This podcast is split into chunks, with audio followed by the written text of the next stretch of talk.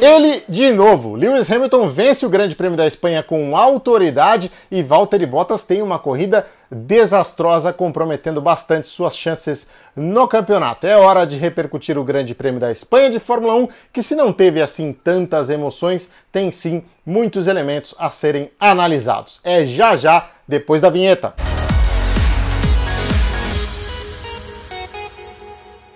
Para você que gosta de automobilismo, seja muito bem-vindo. Hora de falar da sexta etapa do Mundial de Fórmula 1, que teve vitória mais uma do Lewis Hamilton. É a quarta conquista dele em seis corridas, abrindo vantagem no campeonato. Se você ainda não se inscreveu aqui no primeiro stint, faça isso. Dê também o seu like, ative as notificações e, se possível, compartilhe esse conteúdo para a gente atingir a meta de chegar a mil inscritos antes aí do final de agosto. É a nossa meta é ter essa comunidade fechada, essa comunidade criada aqui para o nosso papo ficar ainda mais interessante. Você que é fã de Fórmula 1 já sabe, as corridas na Espanha geralmente se decidem na largada. Se você não conquistou uma posição boa de grid ou se você largou mal, você está frito. E foi exatamente o que aconteceu com o Valtteri Bottas, que fez uma largada horrorosa, tomou por fora do Max Verstappen, tomou por dentro do Lance Stroll, quase tomou do Sérgio Pérez. Então isso demonstrou a fraqueza aí do Valtteri Bottas nesse momento.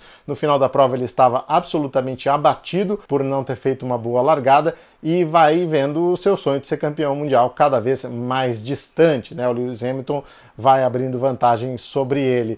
O Valtteri Bottas inclusive chegou a passar o Lance Stroll na volta 5, né? Só que aí já o Max Verstappen já tinha ido embora, o Lewis Hamilton já estava muito à frente e a corrida dele simplesmente acabou. Então foi mais uma corrida em que a gente viu que o Bottas não é páreo para o Lewis Hamilton, nem se espera que ele seja, né? Tudo depende muito mais de um final de semana ruim do Lewis Hamilton para que outro piloto apareça e vença corridas e o Valtteri Bottas em condições normais definitivamente não será o cara para ameaçar esse reinado do Hamilton. Quero chamar a atenção para um detalhe que a gente viu nessa corrida, né? A rodada, o problema que teve o Charles Leclerc. Ele, segundo a Ferrari, ele teve um problema elétrico ao saltar ali sobre uma das zebras e depois acabou rodando em função de todos os problemas que ele estava enfrentando e o motor apagou, né? E como o motor apagou, ele foi lá, bateu no cinto, já estava sem cinto para abandonar a corrida. Só que aí ele conseguiu fazer o motor funcionar. E aí ele teve de levar o carro para a pista e levar a, o carro para os boxes com os cintos desafivelados, ou seja, uma irresponsabilidade absurda que ele cometeu. Na verdade, eu fiquei imaginando ali, assim que o Charles Leclerc abusou das zebras, assim que ele rodou por causa desse problema, assim que ele deixou o motor morrer, assim que ele fez isso, desafivelou o cinto no meio de uma corrida, quando tudo isso aconteceu, eu me perguntei: e se fosse o contrário? E se tudo isso tivesse acontecido com o Sebastian Vettel, nessa tempestade que está Uh, eh, ocorrendo na vida do Sebastian Vettel, como é que as pessoas reagiriam, como é que a Ferrari reagiria. Claro que os erros do Vettel têm sido mais frequentes, mas de qualquer forma é bom a gente botar esse olhar aí e saber que numa pista de corrida tudo pode acontecer com qualquer piloto.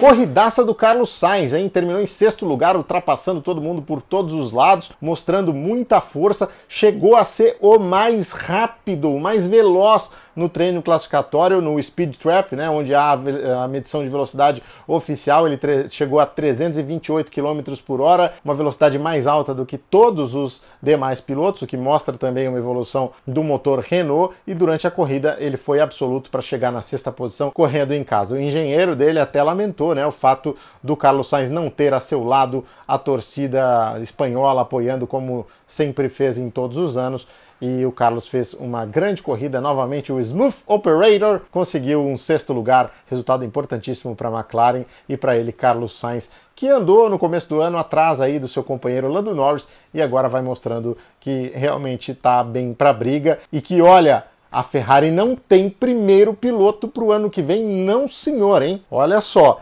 Carlos Sainz chega forte, Charles Leclerc com essa temporada difícil da Ferrari não é mais aquele piloto que todo mundo achava que seria o líder do time, não é bem assim. Então a gente pode ter uma disputa bem interessante na próxima temporada. Alexander Albon, esse aí tá recebendo críticas de todos os lados. Hoje terminou uma volta atrás do Max Verstappen, mas eu acho que a gente tem que considerar aqui o seguinte: hoje a Red Bull definitivamente destruiu a corrida do Alexander Albon. Ele parou muito cedo, calçou os pneus duros que não eram os ideais para aquele momento, especialmente porque a estratégia dele no meio da corrida mudou, ele parou mais uma vez para colocar os médios, ou seja, fez dois pit stops igual a todo mundo. Então ele fez um stint aí muito curto com pneu duro de apenas 22 voltas, andando lento, preso no tráfego, então não dá para entender realmente o que a Red Bull queria com essa estratégia do Alexander Albon. A equipe inclusive se desculpou com o Albon pela besteira que fez com ele hoje. Então, essa a gente tira da conta do Alexander Albon, definitivamente não foi culpa dele esse GP da Espanha apagado. Kimi Raikkonen acaba de bater um recorde. O piloto da Alfa Romeo na volta 38 completou 83.846 quilômetros percorridos na Fórmula 1.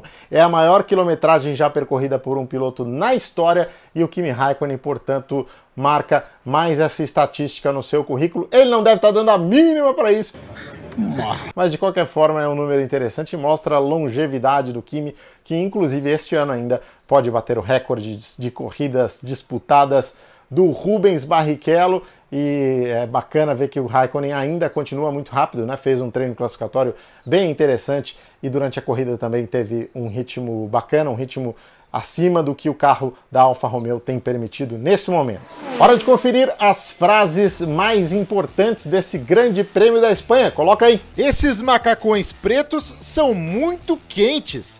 Valtteri Bottas, derretendo no calor de Barcelona. Que tal focar no nosso trabalho em vez do deles? Max Verstappen, mais contido na disputa com a Mercedes.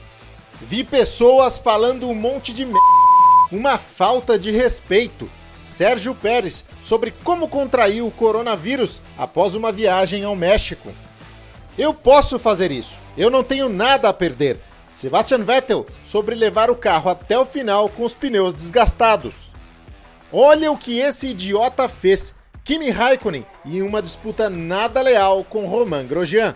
Destaque positivo, eu tô com todo mundo que votou lá no Driver of the Day. Sebastian Vettel, em que pilotagem, chegou na sétima posição, guiando 39 voltas com os pneus macios. Fora, foi uma coisa realmente impressionante, uma habilidade muito grande do Vettel em poupar esses pneus. Ganha uma injeção de ânimo, faz uma grande corrida. Aliás, os dois pilotos da Ferrari estão aí com muita moral nessa questão de gerenciamento de pneus, né? De estratégias, que é a única forma da Ferrari brigar um pouco mais à frente, né? O Leclerc já tinha feito isso na Inglaterra, agora o Vettel faz na Espanha, os dois sabendo gerenciar e administrar muito bem o consumo dos pneus.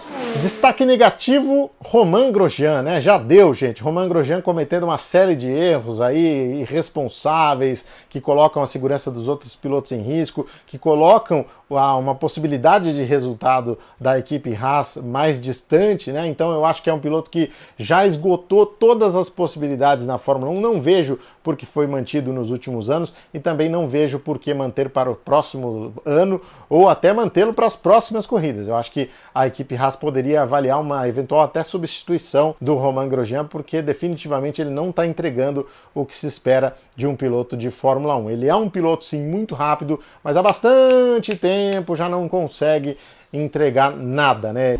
Foi há 84 anos. Ele só causa problemas e eu acho que a Haas definitivamente precisa de outro piloto, precisa de sangue jovem, precisa realmente de alguém que possa contribuir. Talvez o Pietro Fittipaldi, talvez, piloto que já tem a superlicença, é piloto reserva da Haas, seria interessante vê-lo, pelo menos em alguns treinos livres, pelo menos para sentir se ele pode realmente contribuir para a equipe esse ano, já que o Romain Grosjean definitivamente não está ajudando em nada.